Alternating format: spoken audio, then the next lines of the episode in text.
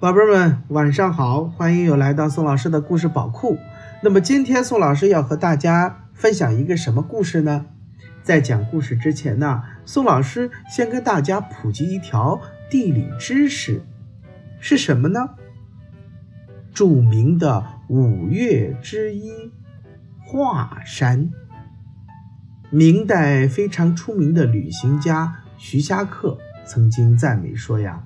五岳归来不看山，其中华山最险。华山呢是第一批国家重点风景名胜区、国家五 A 级旅游景区、全国重点文物保护单位，古称西岳，雅称太华山，为中国著名的五岳之一。华山位于山西渭南华阴市。南接秦岭，北堪黄渭，自古以来就有“其显天下第一山”的说法。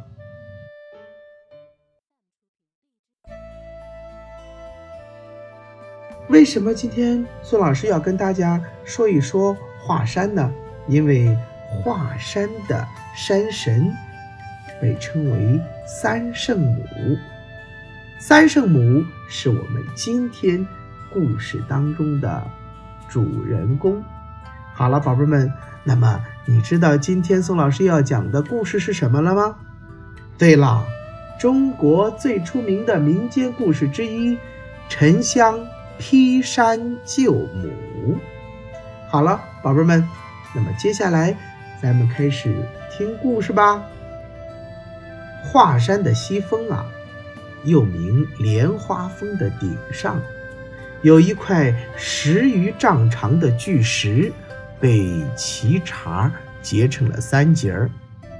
巨石旁边插着一把七尺高、三百多斤重的月牙铁斧，相传这就是当年沉香劈山救母的地方。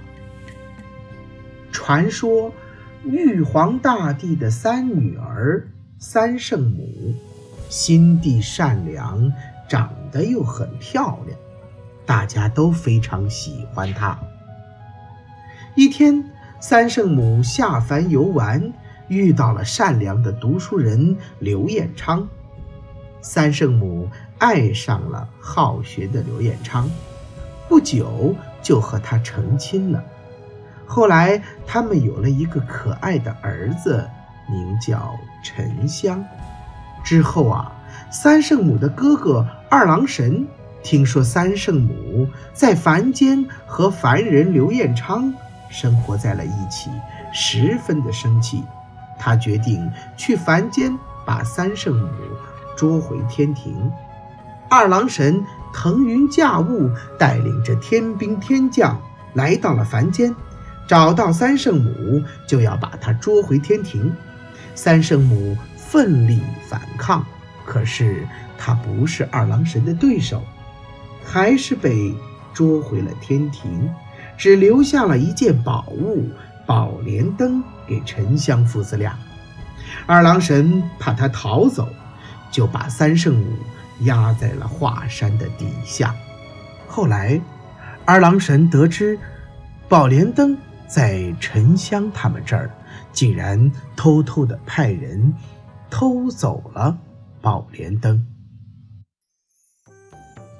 时间如流水般的哗哗流逝，转眼间十多年过去了。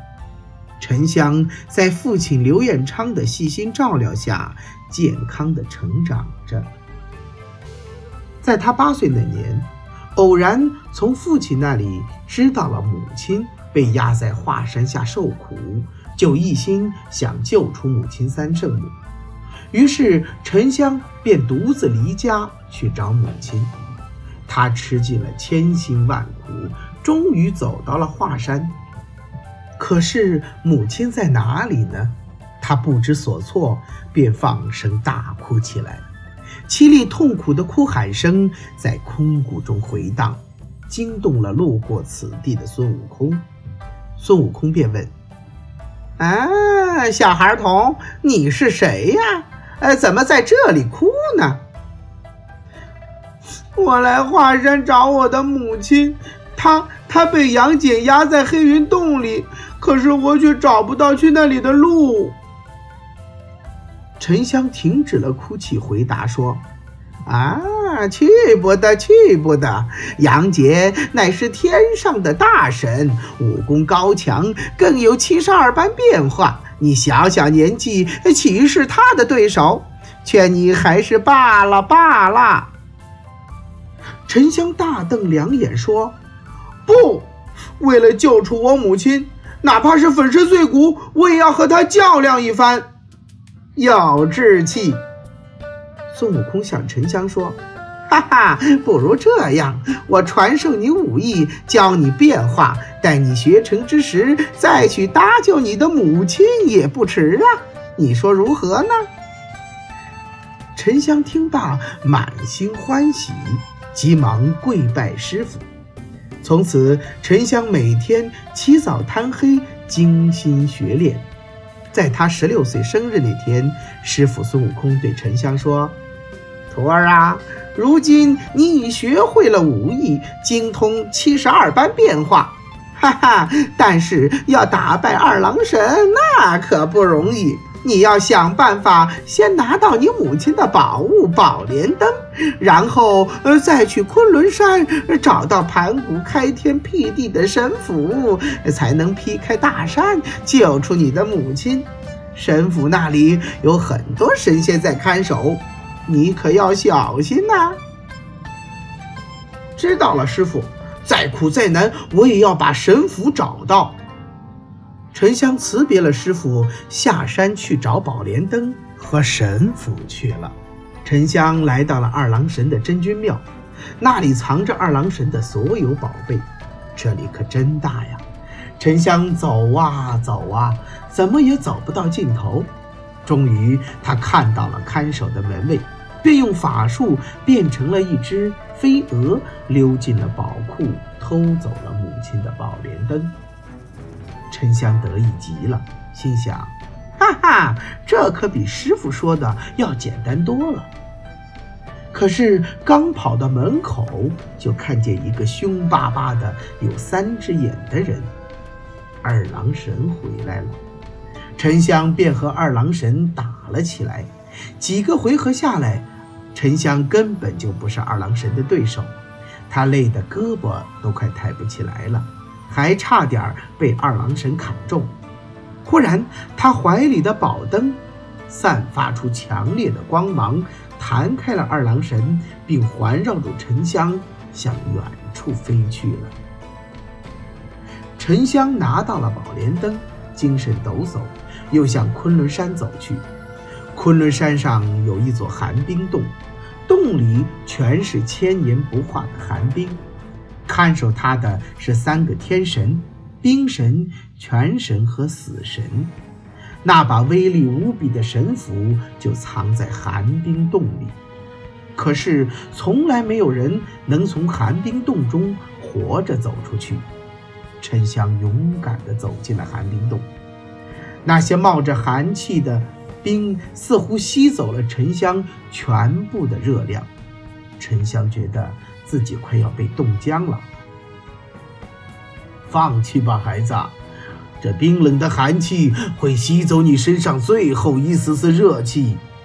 冰神说：“放弃吧，孩子，天庭的权力是至高无上的，他不允许你去挑战。”全神说。放弃吧，孩子，等待你的结果只有你的死亡。死神说：“不，我一定要救出母亲，我一定要把母亲救出来，绝不放弃。”沉香用尽全身的力气坚持着，要救出母亲的决心丝毫没有动摇。他坚信，只要拿到了神符，母亲就得救了。沉香的孝道感动了冰神、泉神和死神三位天神。而且他们也抵挡不住宝莲灯的威力，就只好让沉香取走了神斧。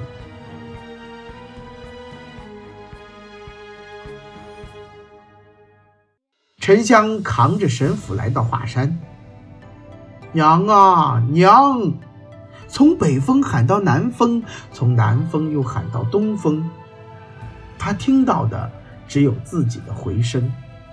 他心想，纵然有了开山的钥匙，找不见娘的住处，也难以搭救出来。于是放声大哭，直哭得天昏地暗，日月无光。一位山神听见了沉香的哭声，深受感动，跑来说。孝顺的孩子哟，你娘在西峰。沉香这才抖擞精神，迈步登上西峰。他大喊：“娘！”他立刻听到：“儿啊，娘在这里。”远处传来了回声。沉香朝着顶峰高举铁斧，奋力劈下。只见万道金光一闪，霹雳之声震天，峰顶裂开一道缝。三圣母徐徐走了出来，沉香终于看到了自己的母亲。从此，他们一家人团聚了，快快乐乐的生活在一起，再也没有分开过。好了，宝贝们，今天的这个沉香劈山救母的故事就讲完了。那么，接下来我们继续讲我们的历史故事。今天要讲的历史故事呢，也要提到一个地方，这个地方就是咱们郑州的新郑。提起新郑，大家都知道，它叫皇帝故里。新郑这个地方啊，在上古称为有熊，轩辕皇帝呢在此建都。帝喾时代，新郑为祝融氏之国。新郑又名祝融之墟，也称有熊之墟，为楚国先民的最早起源地。其实，皇帝是咱们中华民族共同的祖先。祭祀皇帝的地方不仅有咱们的新郑，还有甘肃的天水等等。那么，今天我为什么要提到皇帝呢？因为今天我们的历史故事叫做“皇帝战蚩尤”。大约四千多年以前，黄河流域有个炎黄部落，首领称为皇帝。当时黄河下游还有一个九黎部落，首领蚩尤非常残暴好战。他带军打到炎黄部落，与皇帝在涿鹿展开了一场大战。传说蚩尤能呼风唤雨。